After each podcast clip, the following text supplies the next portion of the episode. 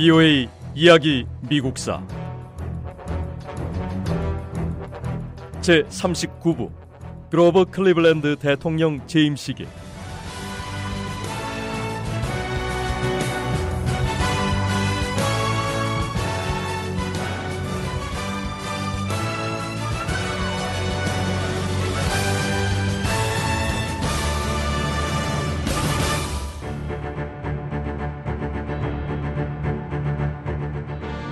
미국 해군대학 학장인 알프레드 머헨 해군 대령은 강력한 해군을 보유한 국가가 세계적으로 더 강력한 영향력을 점유할 수 있다고 말했습니다.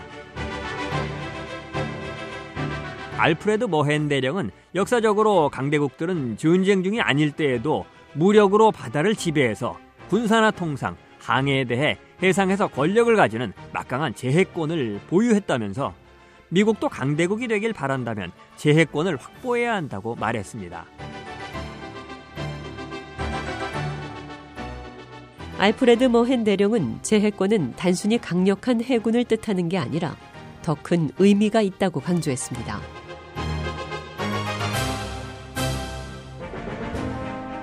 알프레드 머헨 대령이 강조하고 있는 제해권은 군사적인 힘을 넘어서 경제에 대해 말하고 있습니다.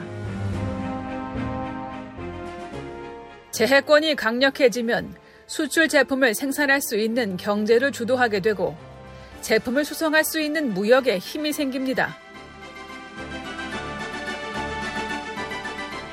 강력한 재해권으로 원자재와 시장을 제공할 식민지를 더 많이 확보하고 본국에서 멀리 떨어져 있더라도 미국의 이익을 보장해 줄 수 있는 해외의 해군 기지를 만들 수 있습니다. 재해권은 바로 경제력이면서 국가의 힘이라고 할 수 있습니다.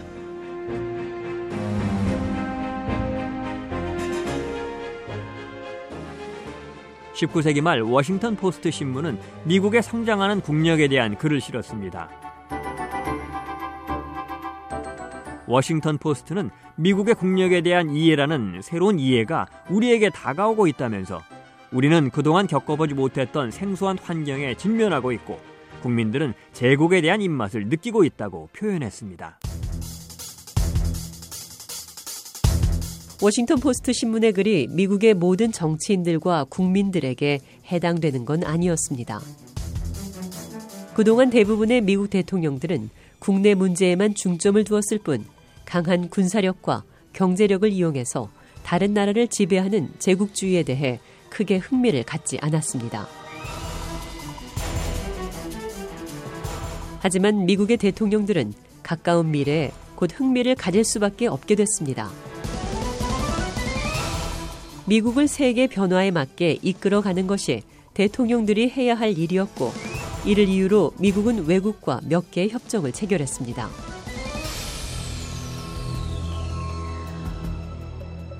1878년에 미국은 사모아와 협정을 체결했습니다. 미국은 남태평양의 섬나라 사모아를 지원하기로 합의했습니다. 하지만 몇 년 뒤 이 협정은 위기를 맞았습니다. 사모아 섬에 살고 있던 독일인들이 이 섬의 주장을 강제로 몰아내고요. 독일에 협조하는 인물을 지도자로 내세웠습니다.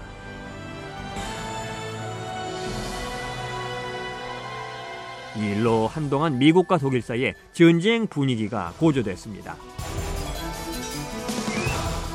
미국 군함들이 사모아에 도착했을 때 큰 태풍이 불었습니다. 태풍은 미국과 독일 군함들을 모두 파괴시켰고 양쪽 다 싸울 만한 강력한 군대를 갖추지 못하게 됐습니다.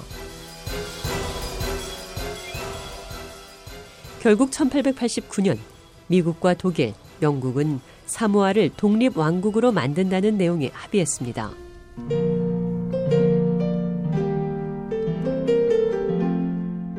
그 뒤 10년 동안 이 섬의 지도자들은 강대국들 사이에서 사모아를 지킬 수 있는 강력한 정부를 세우기 위해 노력했습니다.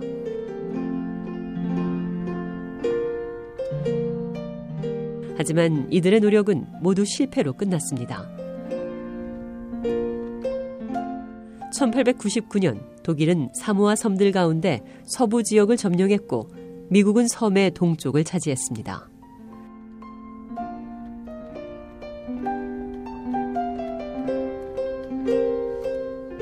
태평양에서 벌어진 또 다른 사건들이 1900년대 말 미국의 외교 정책에 영향을 미쳤습니다. 이것은 하와이 군도였습니다. 하와이는 미국과 중국 사이에서 미국의 무역선들이 항해하는데 중요한 항구였습니다. 하와이와 미국 간의 우호로 이 항구는 미국 선박들이 드나들 수 있도록 개방됐습니다.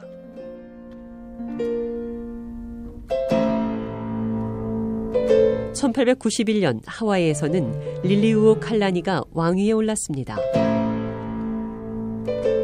릴리우오 칼라니 여왕은 미국에 대해 우호적이지 않았습니다.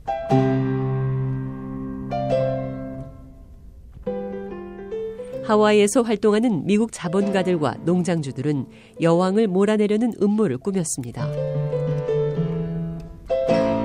이들은 반란을 일으키고 미국 정부에 자신들을 보호해달라고 요청했습니다.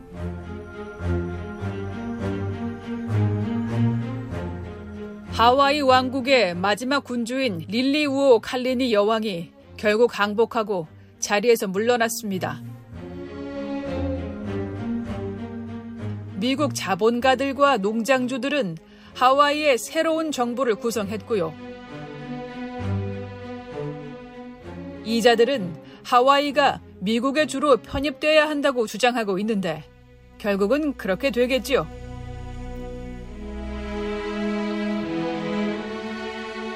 (1898년) 의회는 하와이를 미국의 영토로 편입시켰습니다.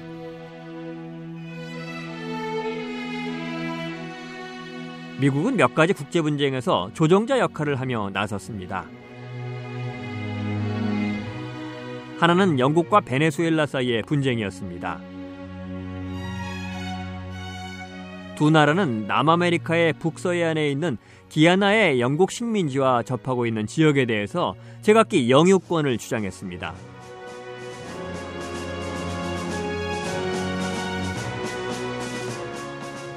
이 분쟁 지역에서 금광이 새로 발견되면서 국가들 사이의 긴장이 고조됐습니다.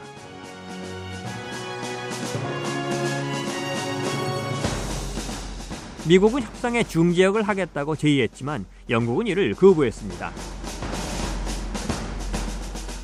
미국은 다시 제의했습니다. 하지만 영국은 또다시 거부했습니다.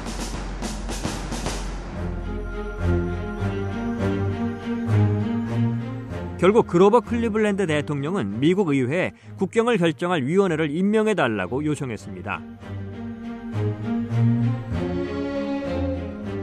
미국 위원회가 회의를 갖기 전 영국과 베네수엘라는 국제위원회가 이 문제를 결정하게 하겠다고 합의했습니다.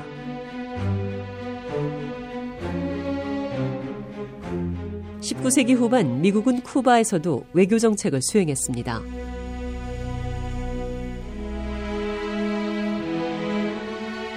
윌리엄 맥킨리 대통령 행정부 때 쿠바의 독립을 지원하기 위해 스페인과 미국 사이에 전쟁이 벌어졌습니다. 쿠바는 스페인 제국으로부터 독립하기 위해 식민지 정부와 맞서 싸웠는데 1895년 쿠바에서 독립전쟁이 시작됐습니다.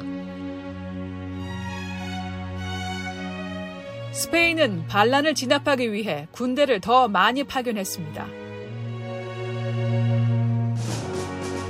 독립을 외치던 쿠바 국민들은 체포되고 기아와 질병으로 숨졌습니다.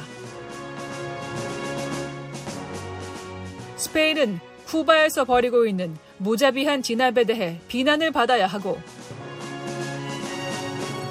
선량한 쿠바 국민들이 다시 일상으로 돌아갈 수 있도록 책임을 져야 합니다.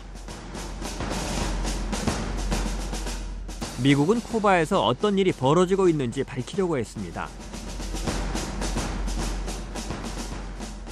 부유의 이야기 미국사 다음 시간에 계속됩니다.